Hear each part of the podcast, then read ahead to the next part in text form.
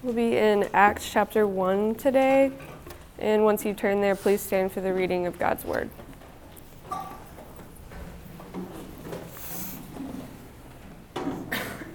And I'll be reading up until verse 14. The first account, O Theophilus, I composed about all that Jesus began to do and teach until the day when he was taken up to heaven, after he had by the Holy Spirit given orders to the apostles whom he had chosen, to whom he also presented himself alive after his suffering by many convincing proofs, appearing to them over forty days and speaking about the things concerning the kingdom of God. And gathering them together, he commanded them not to leave Jerusalem but to wait for the promise of the Father, which he said, You heard of from me. For John baptized with water, but you will be baptized with the Holy Spirit not many days from now. So when they had come together, they were asking him, saying, Lord, is it at this time you are restoring the kingdom to Israel? But he said to them, It is not for you to know times or seasons which the Father has set by his own authority, but you will receive power when the Holy Spirit has come upon you and you shall be my witnesses both in Jerusalem and in all Judea and Samaria, and even to the end of the earth. And after he had said these things, he was lifted up while they were looking on, and a cloud received him out of their sight. And as they were gazing intently into the sky while he was going, behold, two men in white clothing stood beside them. They also said, Men of Galilee, why do you stand looking toward heaven? This Jesus, who has been taken up from you into heaven, will come in just the same way as you have watched him go into heaven. Then they returned to Jerusalem from the mount called Olivet, which is near Jerusalem, a Sabbath day journey away. And when they had entered the city, they went to the upper room where they were staying that is, Peter and John and James and Andrew, Philip and Thomas, Bartholomew and Matthew James the son of Alphaeus, and Simon the Zealot, and Judas the son of James. These all, with one accord, were continually devoting themselves to prayer, along with the women, and Mary, the mother of Jesus, and his brothers. This is the word of the Lord. Thanks be to God. Well, church, we've finally done it. We've made it through Luke, and we are officially into the gospel, uh, into not the Gospel of Acts, the book of Acts so used to saying the Gospel of Luke every Sunday. Um, so we're in the book of Acts, and we will be here for however long it takes us to do diligence to the text and to get its main themes uh, not just out and in front of us, but also as best as we can to apply its themes to our, our lives. Uh, that'll probably take us a little bit of time. So as we buckle in for that journey, uh, it's, it's useful for us to uh, take some time, especially in these introductory chapters, to remind ourselves not just of major themes, but uh, just as any book is written, the, the early parts of the book will tell us what to anticipate for the whole of the book. It's pretty common today if you were to pick up a book uh, from, from a library or from a bookstore. Uh, if you flip through the first couple of pages, you won't find page one, chapter one. Uh, you'll first find a table of contents, which kind of tells you what to expect later in the book, titles of chapters, and things like that and also usually an, uh, a prelude or an introduction, sometimes a lengthy introduction. All of that is aimed at telling you what to expect in this volume, in this, in this work. And the book of Acts is no different. The whole of the first chapter, really these first 14 verses, uh, begin to tell us, at least as a frame, what we're going to see happening in the rest of the book of Acts. So, for instance, uh, the particular verse I'm, i have in mind here when I think about this uh, is when Jesus speaks to them uh, to answer their question that they asked him. And he says, And you will be my witnesses to Jerusalem and to Judea and to Samaria and even to the ends of the earth. That's what we would call foreshadowing, because by the time you get to the end of the book of Acts, the book tries to make clear that Paul has actually headed outside of Jerusalem, outside of Judea, outside of Samaria, outside of Samaria. Now he's headed to Rome, the central hub of the Gentile peoples, to be a witness for Christ. And so, what the book is doing is it's telling us what's going to happen, and then it's going to explain to us in historical narrative how it actually takes place. And so, as we, as we dwell on these first 14 verses, that's kind of the thing we're, we're, we have in view. And we might say that in these verses, Jesus gives to the church their marching orders. He gives to the church what they ought to do, who they ought to be, and how they ought to be as they go forth into the world. But it's not all just about that, uh, uh, accomplishing this mission to the ends of the earth. There's also some obscure details like uh, a question that's asked about the restoration of the kingdom of Israel, uh, and then this, this comment about the angels, about Jesus going to heaven, and he'll come back that same way. And so we'll look at that too as we work through the text. But by way of reminder, uh, those first three verses uh, we, we covered at least in brief last week. And so I'll just call to your mind uh, by just looking at a few pieces of those verses just to show you what we, what we talked about. So the first book, remember, is a reference to Luke, the one we just finished. Uh, it's also addressed to Theophilus, who Luke is also written to. Uh, and Luke, in the writing of the book of Acts, uh, is telling us not what Jesus began to do and to teach, which is what he was writing about in Luke. Uh, what he's doing now is he's, we might say, telling us what Jesus is still continuing to do and to teach. So, what Jesus first began to do and to teach is covered in the Gospel of Luke. What he continues then to do and to teach, uh, probably present day to Theophilus, is covered in the book of Acts. That has some theological implication that we'll get into in these early verses. And Jesus, uh, Jesus is continuing to do this and to teach this until he's taken up. very first thing that happens, let's say event wise in the book of Acts, is Jesus ascends to heaven. That's covered in our section. And so the natural question that any follower of Christ would have is now what? Now that our, our follower is, uh, now that our teacher is gone, uh, who do we follow? Or if we continue to follow this teacher, how do we continue to follow him? Is it by looking back at his legacy, by looking forward at his vision? How do we, how do we follow this leader? And so that's a question that remains open. But then the, the key piece uh, that we ought to pay attention to is that he gave specific commands before he left, particularly to his apostles through the Holy Spirit. And in verse 3, and he didn't just give them instructions to follow, he also presented himself alive to them after his period of suffering. And by many proofs, he appeared to them during the 40 days and speaking about the kingdom of God. And that, of course, speaks not only to the mission of the church, something that is alluded to later in the being witnesses to the ends of the earth.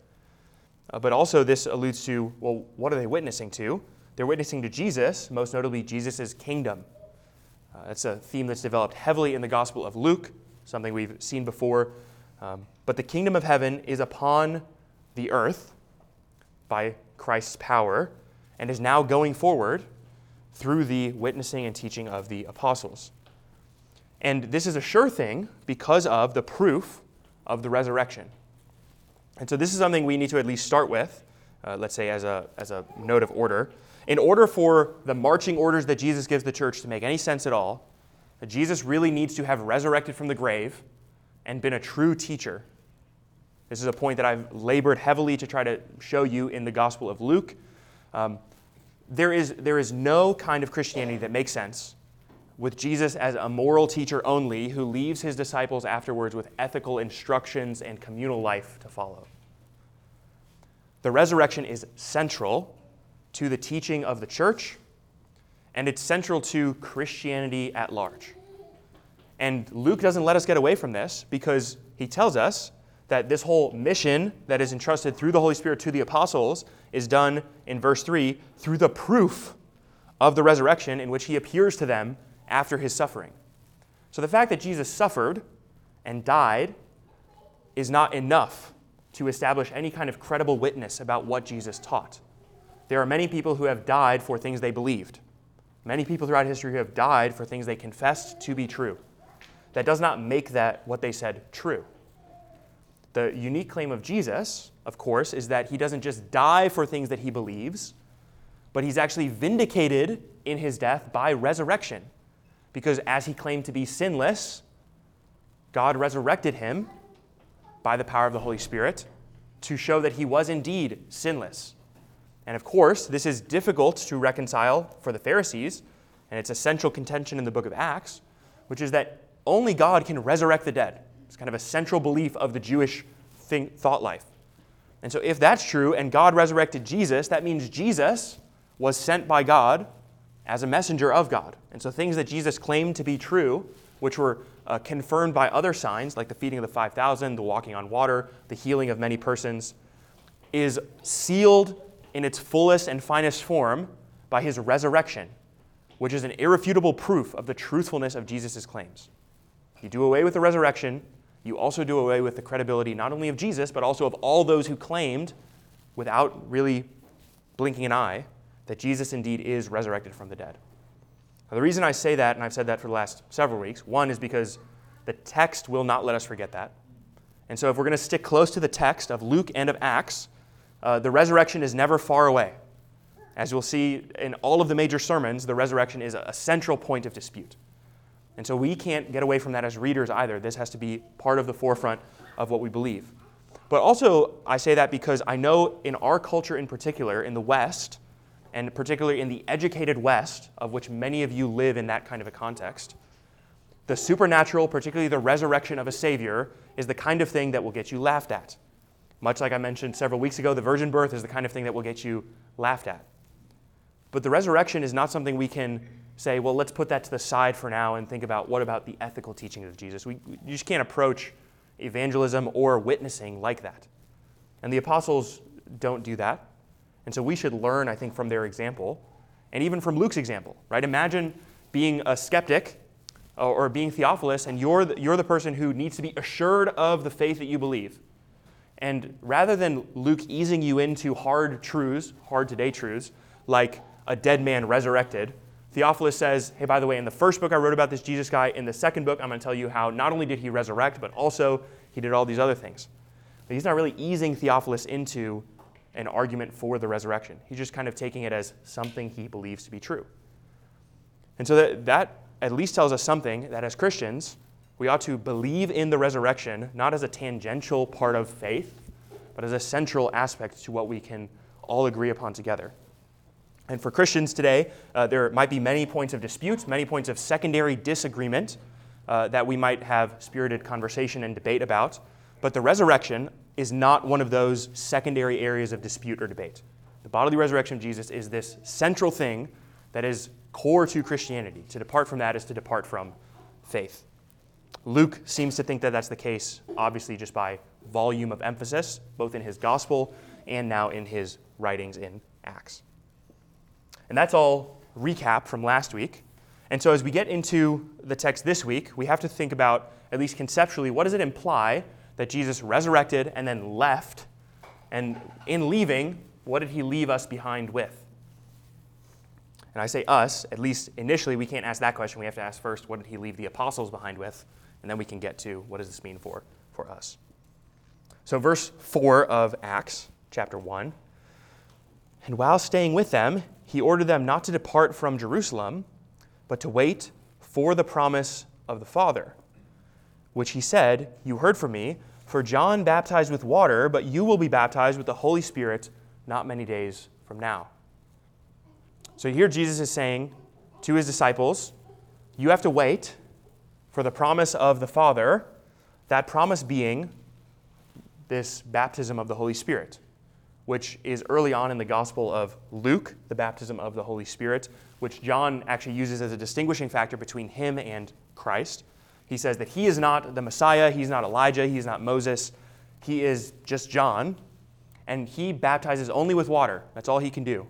He can point, but he is not this salvific figure. Rather, Jesus, the Christ, can do something more than baptize just with water. He can baptize with the Holy Spirit and as John the Baptist says, the Holy Spirit and with fire. And this is a, a promised word. So there's at least two things we have to ask as good readers. Um, why does everyone seem to think this is a promise, and where do they get this idea from? So we'll, we'll talk about it when we're in Acts chapter 2 more in depth. But the expectation of an outpouring of the Spirit of God onto the people of God is an expectation for the latter days. In all of these minor prophet Old Testament writings, there's this expectation of not only a Messiah, but a messianic reign, which is marked by, in part, the Spirit of God pouring out across the world as a, as a knowledge revelatory kind of thing. And so when, when Jesus says to his disciples, this, this promise of the Father, the baptism of the Holy Spirit, will be poured out to you not many days from now, he's, he's telling them, hey, this huge end times event the Holy Spirit being active in the world in a way never seen before, is something which is, which is happening shortly, which is happening soon. And that carries with it lots of significance, like, well, if the end times event of the Holy Spirit baptism is upon the world, or soon to be upon the world, um, what does that mean for people living in the end times, uh, if, if you like to think about it that way, in these last days when the Holy Spirit is poured out? And what does it mean for the last days to be ongoing now for about 2,000 years and, and counting? I think it's a, a, fair question, a good question for us to ask as, as students of the text. But simply to point out, the reason the apostles can expect this, the reason Jesus can tell them, here is something that you're assured of, is because it's promised in the Old Testament for them to expect and to be assured of.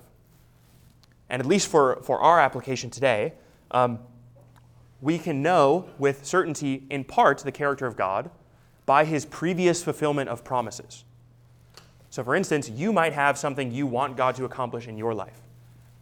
For instance, uh, victory over X sin that you've struggled with, or freedom from anxiety finally, or something that has just gripped you, or maybe a family member of yours for some period of time. And you, and you can ask the question will what God has promised rest for his people, comfort in affliction, freedom from sin, power over forces of darkness. Will that be realized for me in my life, in my circumstance? It's a fair question. And one of the ways in which we gain confidence that that is a true thing that God will in fact do is by seeing how faithful he has been to his people in the past. So in this text, uh, Jesus is saying to his apostles, this promise is still future for them, not many days from now a promise that's been standing now for hundreds of years. And if you were just to flip over a couple of pages in your Bible, you'll see that promise does, in fact, take place. That promise is fulfilled to them, much like the promise that Jesus will not just die but also resurrect was fulfilled to them. And so, if you want to know the character of God and how faithful He is to His word and to His promises, uh, just take a sampling of any number of promises that He's given to His people and how the text, when you look at it in totality, pains itself to show you how faithful he is to his promises. Is God faithful to his promise to Abraham? Paul spends all of Galatians trying to show that that is in fact the case. Is, Paul faith, uh, faith, or is God faithful to his promise to resurrect Christ from the grave? Luke makes it plain that God was indeed faithful to do just that. Will God be faithful to you in your circumstance, in your situation, for what you struggle with? Well, you can reason from what you have seen God do how he will behave in the future as well, because he loves to reveal his character to us. So, his character being revealed as a God of faithfulness, uh, four years of doubt, five years of doubt, six months of doubt, a week of doubt in hardship should not thwart the thousand year reigning character of God as revealed to us in the text of Scripture. I say that not to shame you if you do struggle with doubting God's faithfulness, to encourage you because God is faithful. And I need to be reminded of that just as you need to be reminded of that often. And often we need to be reminded of it uh, after we've heard it for the umpteenth time. And then again, yes, indeed, God is faithful. And look at it, look how faithful He is in His Word. So, this promise of the Father is realized. It will be realized not many days from then. But they are in the meantime told to wait. And so, uh, while, they're, while they're just told to wait, they have a question uh, and their question is found in verse 6. They all together come and say, Lord, will you at this time restore the kingdom to Israel? If you're a student of Scripture, this question, uh, or if you've read any commentaries on Acts, everyone has an opinion on this particular question. Is it a good question or is it a bad question? Is it a timely question? Is it a question that the disciples shouldn't be asking? Um, to give you uh, an example of maybe how context would shape this, imagine you're in, uh, you're a student in class, and the professor uh, or the teacher is talking to the class, talking to the other students, and they keep talking about in the syllabus it says, in the syllabus it says, in the syllabus it says these things, right? You know, uh, there's this homework assignment due in a couple of weeks from now. The details are in the syllabus. And some student raises their hand in class and asks, um, where is that in the syllabus? Now, that could be a good question or a bad question, depending on at least two factors. One, did that student themselves read the syllabus? Or two, did the professor put that in the syllabus, or did they invent the idea that they put it in the syllabus? And you've probably been in situations where both of those things have been true. On the one hand, sometimes I've, I've been in classes where a professor or a teacher says, uh, the homework assignment and its details are, are in the syllabus, uh, answers are in the back of the textbook, good luck. And then no one asked in class because they were too embarrassed to ask about what are you talking about. And then a week later, after much pain and, and labor, everyone figured out this was nowhere in the syllabus. The professor had simply slipped their mind. So it could have been a good question in that kind of a context. And in another context, you have the student who didn't read the syllabus, hasn't bought their books for the class, showed up late to this class, and is now here and saying, Where's that in the syllabus? because they don't even know where to look because they haven't bothered to look. In that case, we would judge that as a bad question. So the question itself is informed by the context of the question. You might say, How does that bear on this?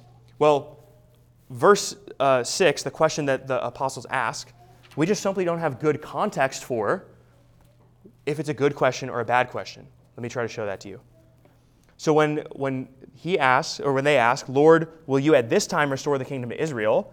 That could be a good question depending on what they mean. For instance, if they mean by the kingdom being restored to Israel, the messianic kingdom, which includes the Gentile peoples in its thrust and sweep, it's a very good question, right? Because he's just told them that he's going to baptize them with the Holy Spirit. They might be connecting the dots and saying, that's like when the messianic kingdom comes.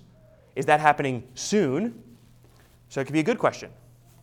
It could also be a bad question, for instance, if they are taking with them some of the teaching of the Pharisees of that day, that the kingdom being restored to Israel means ethnic Israel to the exclusion of and the punishment of other people groups. That could be a, could be a bad question because it means they don't understand the sweep of the Old Testament prophets. It's just not really clear what they mean, and Jesus doesn't really respond overtly to their question. He gives them kind of a, a sideways answer. So we sh- I think we should reserve judgment on whether they ask a good question or a bad question. I think, it, I think honestly, the evidence could go either way. But uh, if you want a, a, sure and definite opinion, uh, one commentator on the text, very, very learned commentator, John Calvin, says that there's almost as many errors in this question as there are words. So you could take that stance as well. Uh, I leave it up to you to be the judge. But I think the thing we should focus on, not whether it's a good question or a bad question, is what is Jesus' answer to this question. I think there's more information in the answer. And that's found in verse 7, where he says to them, It is not for you to know the times or the seasons that the Father has fixed by his own authority. Now, if we pause and reflect, Jesus, this is not the first time he said something like that. For instance, in, in uh, Luke 21, he says of the temple, it will be destroyed, and they say, When? And he says, No one knows the day or the hour. It's kind of the, the long and short of it. And so, uh, he's he's often engaged with their good questions in this kind of way before, where he basically tells them, uh, it's not necessary for you to know. So he says it's not necessary for them to know that the Father has fixed this, meaning the Father has already predestined this to take place. That's a theme that's going to come up throughout the book of Acts God's sovereignty over events as they unfold. God has done this by his own authority. Uh, but, and here's the, here's the kicker the, the answer Jesus wants them to walk away with is that it doesn't actually matter if they know when the kingdom comes, how it comes, uh, in what uh, speed it comes to them. Rather, they are to follow their marching orders. That's in verse 8. But you will receive power when the Holy Spirit has come upon you, and, here are the marching orders, you will be my witnesses in Jerusalem and in Judea and in Samaria and to the ends of the earth. says that as an answer to a question they didn't quite ask. So they ask, When will the kingdom come? And he basically says, Not important. Here's what you do in the meantime. Or maybe, uh, not important when the kingdom comes in its consummate glory. Here's what you do as the kingdom is working itself out over time. Either way, the answer is, is actually pretty simple. It doesn't matter when the end of the world comes, Christian. It doesn't matter what the end times look like honestly, we should probably stop watching the news and being so obsessed with that kind of thing. Rather, we have these simple, plain marching orders for the now and the immediate that are very relevant for our daily lives, much more relevant than whether or not we can predict in what month in 2024 Christ will return. So, what are those marching orders? Well, simply put, uh, they are for the apostles that they are to be witnesses to Jerusalem, Judea, Samaria, and to the ends of the earth. Now, you might say, I've heard that line a lot Jerusalem, Judea, Samaria, and the earth. That's from this text in Acts. But actually, this, like that promise in chapter 4, the promise of the Holy Spirit, is an Old Testament expectation. You might have this as a cross reference in your Bible. Uh, you might not, but turn with me to Isaiah chapter 49.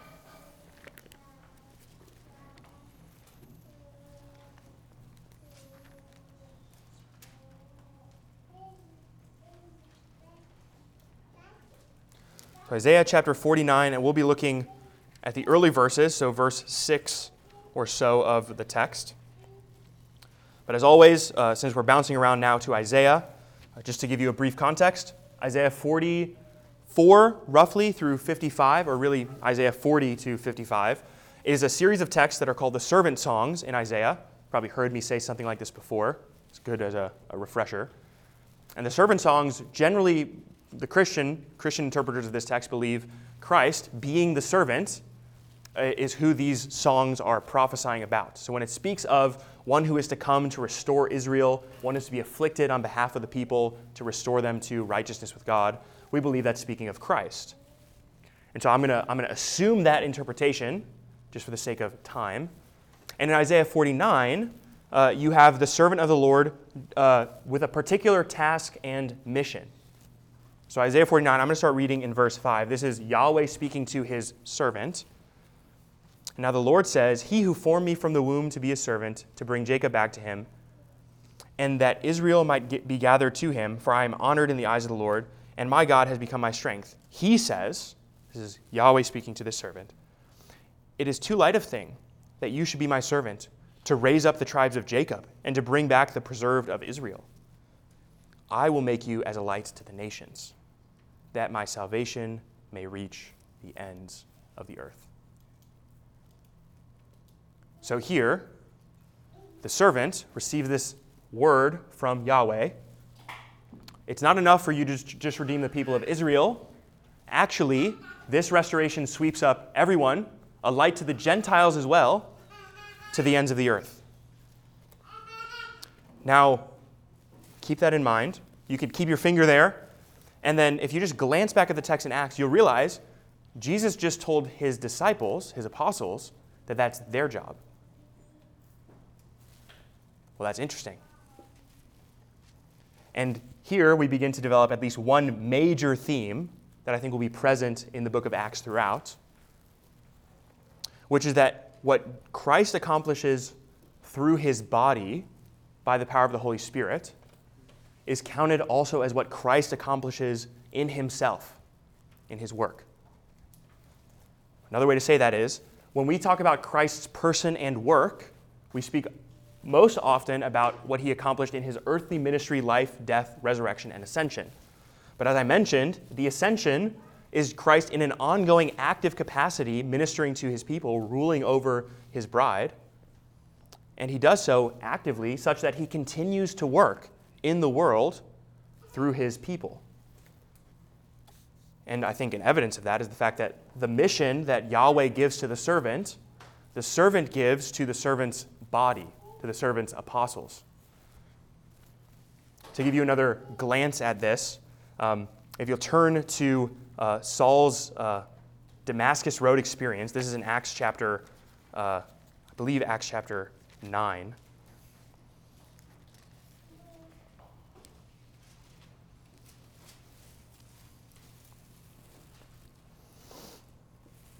You're going to see the same motif come a little bit from a different angle. I just want you to see it as a, as a prelude. So this is Acts chapter 9, and I'm going to be reading from verse 4. So, context Paul is going to persecute the church. He's already put a bunch of Christians to death, he's helped stone them, he's helped organize all that. He goes to Damascus to kill more Christians. He gets struck by a blinding light, and then we pick up in the text, verse 4, chapter 9. And falling to the ground, he heard a voice say to him, Saul, Saul, why are you persecuting me? And he said, Who are you, Lord? He said, I am Jesus, whom you are persecuting. But rise and enter the city, and you will be told what you are to do. What I want you to see there in those brief verses is when Jesus' people are persecuted, Jesus counts it as himself being persecuted. Saul is not accused of, of persecuting Jesus' church, although that is technically accurate, that's what he's doing he's counted as persecuting Christ himself. Okay, so that's a different angle from the same idea. Here's the idea in its totality. As we are the body of Christ, his people, in part what we do is what he does, and what we suffer is what he suffers, and what he has endured is what we also endure. It's uh, this unity of Christ idea as kind of developed in the book of Acts, at least in part. Such that anything that God has promised to the servant is at least in part in view in the mission of the church. Now, what I'm not saying is that the church does what the servant does, in that it dies a penal substitutionary death on behalf of other people. But there are some aspects, certainly, of the servant's ongoing mission, such as reaching the world, that Christ did not accomplish in his earthly ministry, nor could he have, because he dies in Jerusalem, ascends to the throne 40 days after he resurrects, and so he's, he's never made it to India or to Ethiopia. He, ne- he never goes there. So, can we conclude that Christ failed to accomplish something that he was assigned to accomplish by Yahweh? Or, as I think Acts points us to, that Christ accomplishes this by means of his people through the preaching of his word? Actually, later in the book of Acts, Paul points to that text from Isaiah 49 and applies it to his mission to the Gentiles as well. I think understanding the thrust of this, this text. Okay, that's very biblical, theological, very high level for the apostles. Here's, let's see how that concretes to you as an individual Christian and us as a corporate body of believers. If Christ's mission is in part given to us, one of the things we need to recognize, especially in the West, is it's not given to you as an individual in its totality. That is a crushing burden to carry for evangelism and missions. Your job as a Christian is not to witness to Jerusalem, to Judea, to Samaria, to the end of the earth. That is the burden of the church at large, of which you are a minor and very small part. Actually, us as a church, Rua, is a minor and a very small part of God's ongoing mission in the world through his church. Your burden as a Christian is not to be a theologian, be a missionary, be a homeschool mom, be all of these things, and, and do it all because God has commanded you to do it as an individual. God has commanded his people to accomplish these things on his behalf through his Holy Spirit. So, what you must ask as a Christian is not uh, some, some per- paralyzing burden of duty and then how can I begin to accomplish this? No, no, no. What you have to ask is what is my slice of responsibility to work towards the good of the whole? What is my burden in the body of Christ? For some, being faithful to the mission looks entirely different than for others. For instance, part of my faithfulness to the mission as a pastor is reading lots of books and sitting at a desk and writing. Part of your faithfulness as a Christian to the mission might mean something totally different, very unique to your particular job and responsibility. For instance, for Tim, part of what that means is crunching numbers and lots of data and being on meetings with people who don't live in the United States. If I was to try to accomplish that kind of thing as a faithfulness aspect, that is simply me stepping outside of my role into someone else's role and pretending like that's faithfulness. I say that as an extreme example, but often I think Christians, you might feel the burden to come and be a pastor to everyone who you've met in your life as though that's part of your burden. Your burden is not to read as many theology books as pastors do, or to be as learned of a theologian as the scholars are. Your job as a Christian is to think, what is my duty and responsibility for where God has placed me and called me? So you don't need to be an expert in all things theological, but perhaps you have someone whom you love and care for deeply that is struggling with one thing in particular, of which I think it, you ought to then become an expert or at least learn it in so you can converse and witness. But it's not as your job to be an entire body of Christ in yourself, the complete package to everyone. That's a crushing burden, very, very much so. And I think it actually has the opposite effect of what many people intend for it to do, which is that it causes us to be inactive rather than active. In the same way that you've probably sat down before, you have a whole lot of work to get done. Uh, perhaps for, for many of you, you experience this uh, in finals week at the end of the semester. You have all these classes to study for. So, what must I do? I must not study for any of them. It's too much, it's too much work. Um, or you've probably sat down at your job before and thought, in this week, I have just so much to get done that I'm going to spend Monday and Tuesday of my week figuring out how I'm going to get it done. Now I've lost time to get it done. Now I have to spend Wednesday, Thursday, and Friday catching up on what I missed, and then Friday and Saturday panicking about what I didn't get done. It, it, I think it produces inaction rather than action. And for example, if you feel the burden to evangelize to everyone and to be a missionary to the world as yourself, well, then I think you fail to see how you could be a witness and a light of the gospel to your coworkers or to your family. Or if you feel the burden to pray for every need in the world, I think that stops you actually from praying from the people that you know need Christ that you can think of by name. So don't feel the burden to be all things to all people in that sense. Be all things to the people whom God has called you to be those things to. Your people, your place, in your context for God's glory. It's much simpler, it's much more digestible, and not only that, it's, I think, actually what we're called to do as Christians. Just as I wouldn't try to do your job, you should not try to do my job or the job of a missionary or anything else. Now, for some of you, you might be called to that task in particular. I'm not, I'm not trying to write that off, but I'm saying if that's not your calling, you should not take on those responsibilities as though it's part of the mission of you individually. So I think that's at least how this text applies. So Christ's body is to be his witnesses to the ends of the earth. That might mean something different for you than it does for someone else. All right. Um, in the time we have remaining, I'd like to try to cover the rest of the verses that we haven't gotten to yet. And I say that because I'm now thinking, what am I going to cut? So, so verse 9. So he says this to them. As they're looking at him, he ascends to heaven. And they're standing there and looking at him at, go into heaven. And then uh, two angels, uh, we're just told they're men clothed in white robes. This is obviously angels from any other context in the Old Testament. They go and they say to them, Men of Galilee, why do you stand looking into heaven? This Jesus, who was taken up from you into heaven, will come the same way as you saw him go into heaven. Two things this could mean. On the one hand, this could be them saying, He will come again on clouds in judgment at the final bell. Could look at 1 Thessalonians chapter 4 for an allusion to that. And so he's going to come down from the clouds in the same way that he ascended to the clouds. It's probably the majority interpretation of this text. Okay?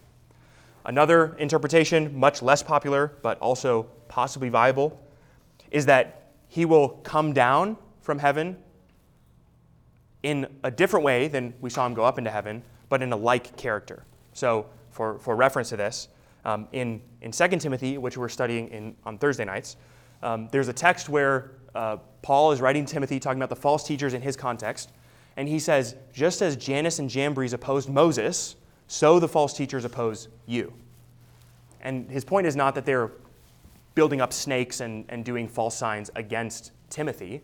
His point is in the, in the same way that Jannes and Jambres, these magicians of Pharaoh, stood against Moses as an opposition force, those people also stand against you. So the phrase just as does not, does not have to imply a literalness. It certainly can, and I, we should not eliminate that from scope and I had I planned to discuss that longer, but we will revisit that as we go through Acts. What does it mean for him to return? What does that expectation look like? Okay. So they're told he's going to go into heaven, and at some point he's going to return. And so they have this assurance that he will come back. And then what do they do? Well, they obey him. Verse 12, 13, and 14 name not just what they do in obedience, but also who's present for that obedience. And that number that's listed is likely also those who watched him ascend. So they returned to Jerusalem. This is verse 12, the mount called Olivet. It's near Jerusalem, a Sabbath day journey away. And when they had entered, they went to the upper room, probably the same upper room that they've been crashing in since he was persecuted and uh, crucified, and that they hid in, and that he gave his final discourse to them in, probably that same location. They're all staying there, and who is, who is they all? Well, it's, ba- it's basically everyone except Judas, um, and there's uh, a couple of women with them as well. Verse 14 tells us that all these with one accord were devoting themselves to prayer together with the women. Uh, remember, Luke has mentioned the women who've been traveling with Jesus kind of throughout his gospel. Here he makes another allusion to them. And Mary, the mother of Jesus, and now also, interesting, interesting addition to this number, Jesus' brothers. Now, this is something that the text totally skips over, and in Acts kind of gets skipped over as well because the early church understood this to be pretty patently true. But um, Jesus' brothers go from basically not knowing what to do with Jesus, uh, you see that in the Gospel of Luke, to believing in him because of the resurrection, because of all that's accomplished there. Mary goes from some kind of doubt to some more assured confidence, it seems like. And actually, Jesus' brothers, uh, the most famous of those is James, the one who writes the letter of James in the New Testament. It's not the James who Jesus picks as a disciple, because that James is killed pretty early on in the book of Acts, so he doesn't write much later than that. My point here is simple. Uh, it's the 12 minus Judas, but it's not as though they've just lost. Actually, they've gained uh, a number of folks who have now believed on Jesus on account of the resurrection. So there's this group of people who are important to keep in mind, uh, partly because they're going to be this locus from where this early church grows from. So it starts with the 12, some notable women, and Mary, the mother of Jesus. Now the brothers of Jesus are counted in their number. And what I, all I want you to note there is notice how small that number is. Okay? That's, um, let's say if you stretch the number of women present, you might, be have, you might have 50 people there, okay, at most. It's a small group. Um, in a couple of chapters, they're going to exponentially increase in size. And as the book of Acts makes clear, it's going to continue to grow in that kind of way. The point is uh, pretty simple, pretty, uh, pretty simple to, to you and to I. Um, small remnants of faithfulness to Jesus, such as this group is, that are waiting patiently on him to act, is part of the life and breath and faithfulness of a Christian follower. Uh, you can think about Daniel and the remnant that lives in Babylon, praying for God to act to restore Israel. Are they faithless because there's only three of them that are being faithful in the Babylonian Empire? Has God abandoned his people? No. He's waiting patiently to act. Jesus has just left them. He said, you know, wait and pray. So that's what they do. And there's, you know, a couple dozen of them. It can often feel, depending on what your context is at work or at school or at home, that because there's one, two, or three of you who believe something, or maybe at most in your co working space, you might have five Christians. It can often feel like Christianity is dead and on the, de- and on the way dying, and that's because it's old, it's outdated, and therefore we should get with the times and move along from Christianity. Well, Christianity has a habit of, of kind of ebbing down to the, the minimum of people of the faithful remnant and then exploding back out into this kind of movement of the gospel. Acts kind of shows this, at least in seed form here, but the whole Bible is filled with episodes like that where it's one person or a small few people who oppose the majority, and then God delivers those small few by his pleasure and power. There's also stories where that remnant is squelched in God's sovereignty. And we, as a, as a church, have no prediction of what the future exactly looks like. As these, as these followers have been promised that God will act on their behalf according to his power and will, we trust that too. So we don't know, for instance, when we pray that God would renew Indianapolis, if Indianapolis as a city is on the rise or on the fall with Christianity. We simply don't know. But in no way does that change our obedience to Christ's marching orders. In no way should that affect how faithful or unfaithful we are to the mission. Whether God acts and intervenes and pours out his Spirit is God's prerogative. What we do with the orders we've been given as Christians, as his people, is our duty, it's our responsibility, it's our burden to bear. But we do that knowing that he is often pleased to work in unlikely ways and at unlikely times on behalf of his people to rescue them. So, with that, we should sing to that faithful God. Let's pray.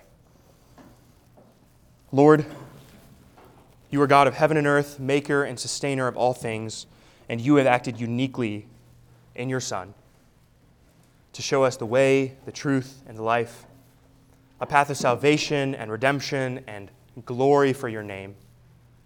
And Lord, we are thankful to be a chosen people, selected by your pleasure and for your goodness. Lord, we thank you that you have chosen us, saved us, redeemed us. And Lord, we pray that as we continue to be conformed to the image of your Son, we would be made like him. And we long with expectation for you to come, Lord, and save this lost and dying world by means of your Spirit, by means of our witness and by whatever means you have deemed appropriate and necessary for those events to take place. Lord, we entrust ourselves to you even today. We pray this in your name. Amen.